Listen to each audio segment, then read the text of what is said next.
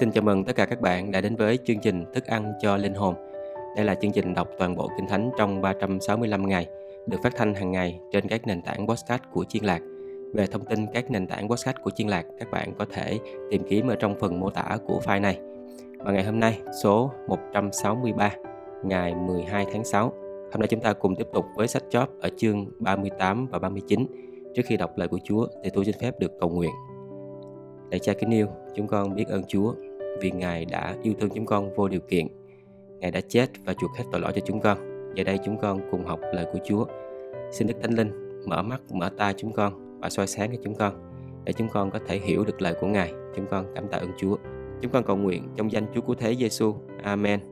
Rồi bây giờ tôi xin đọc chương 38 sách Job.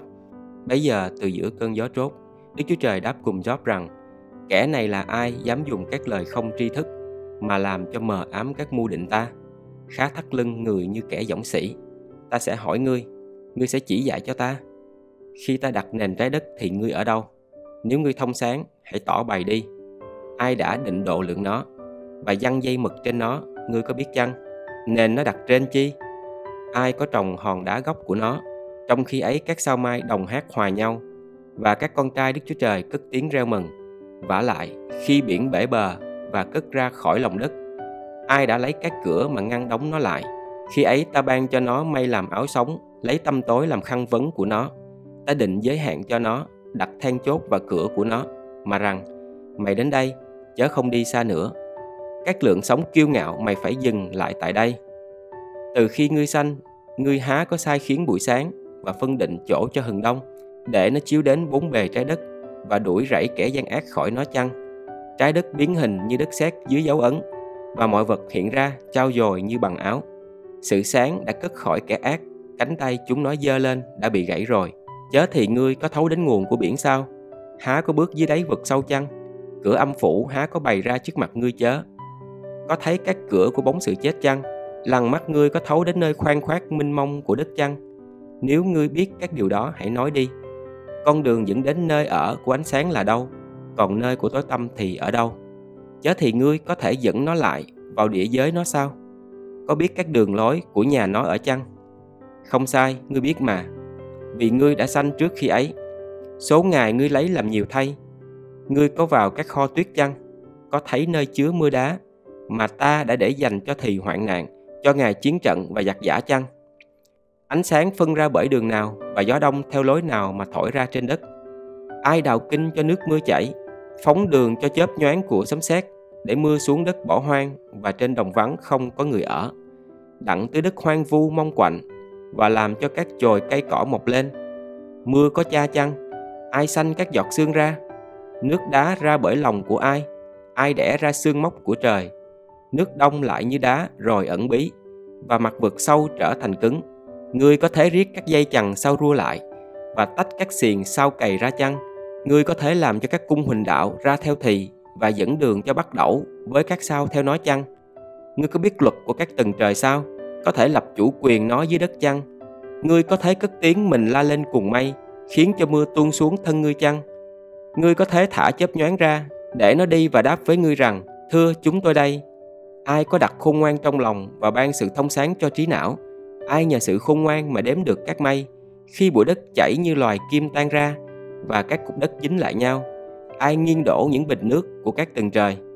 Và bây giờ chúng ta cùng tiếp theo chương số 39 khi mẹ con sư tử nằm phục nơi hang, khi rình trong bụi rậm nó, há có phải ngươi săn mồi cho sư tử cái và làm cho sư tử con đói được no sao?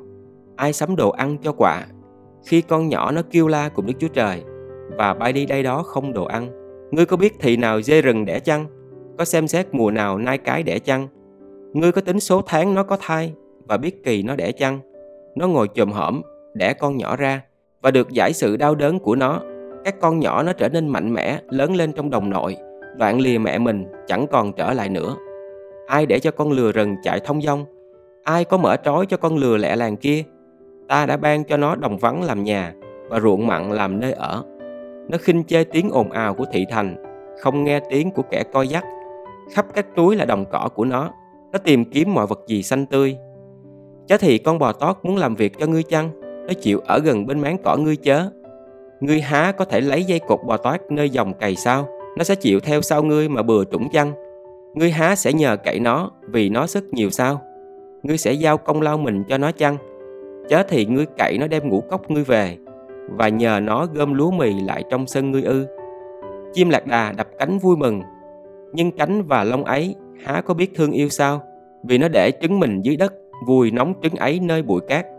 Quên rằng có lẽ chân người bước nát nó, hoặc con thú đồng dày đạp nó đi chăng. Nó ở khắc khổ với con nó, dường như không thuộc về nó.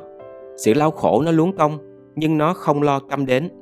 Vì Đức Chúa Trời cất sự khôn ngoan khỏi nó, không phân chia thông sáng cho nó. Khi nó đập cánh bay lên, bèn nhạo bán ngựa và người cởi ngựa. Có phải ngươi ban sức lực cho ngựa và phủ cổ nó lông gáy rung rung chăng? Há có phải ngươi khiến nó nhảy búng như cào cào chăng? Tiếng kêu hí có oai của nó thật đáng sợ. Nó đào đất trong vũng, vui mừng về sức lực mình. Nó xông tới đón quân cầm binh khí. Nó khinh chê sự sợ, chẳng ghê điều chi. Trước ngọn gươm nó không say trở. Trên nó vang tiếng gùi tên, giáo và lao sáng giới. Nó lướt dậm vừa nhảy vừa hét. Khi càng thổi, nó chẳng cầm mình lại được. Khi vừa nghe càng thổi nó bèn la hí hí. Từ xa nó đánh hơi mùi giặc, nghe tiếng ầm ầm của các quan tướng và tiếng reo hô của chiến sĩ. Có phải nhờ sự khôn ngươi mà con diều vùng bay đi và xè cánh nó về hướng nam? Có phải theo lệnh ngươi mà chim ưng cất lên và đóng ổ nó tại nơi cao? Nó ở trong bàn thạch, đậu trên chót vót hòn đá, tại trên đỉnh núi không ai leo lên được. Từ đó nó rình mồi, mắt nó thấy mồi ở xa, các con nhỏ nó hút huyết và hễ nơi nào có xác chết thì nó bèn có tại đó. Đức Giê-hô-va đáp lại cho Job mà rằng kẻ bắt bẻ đứng toàn năng há sẽ tranh luận cùng ngài sao kẻ cãi luận cùng Đức Chúa Trời hãy đáp điều đó đi, chớp bèn thưa cùng Đức Giê-hô-va rằng, tôi vốn là vật không ra gì, sẽ đáp chi với Chúa. Tôi đặt tay lên che miệng tôi. Tôi đã nói một lần, xong sẽ chẳng còn đáp lại. Phải, tôi đã nói hai lần, nhưng không nói thêm gì nữa. Vậy là hôm nay chúng ta đã đi xong sách chóp chương 38 và 39 Bây giờ tôi xin phép được cầu nguyện. Kính lạy Đức Chúa Trời, quyền năng của chúng con. Chúa thật là vĩ đại Chúa là đấng sáng tạo nên mọi loài. Từ đại bàng bay vút trên cao Cho đến những loài cá ở dưới nước Tất cả mọi tạo vật trên trái đất này Là sự vinh hiển của bàn tay Chúa tạo dựng. Chúa ơi, chúng con không xứng đáng với Chúa. Nhưng chúng con cảm tạ ơn Chúa vô cùng Vì Chúa đã yêu thương chúng con vô điều kiện. Chúa yêu chúng con Đến nỗi Chúa đã sai con một của Chúa Đã chết vì cớ tội lỗi của chúng con. Chúng con cảm tạ ơn Chúa nhiều lắm. Chúng con cầu nguyện trong danh Chúa Cứu Thế Giêsu. Amen. Cảm ơn các bạn rất là nhiều. Xin chúc các bạn có một ngày tràn đầy phước hạnh của ba ngôi Đức Chúa Trời. Xin chào các bạn và hẹn gặp lại.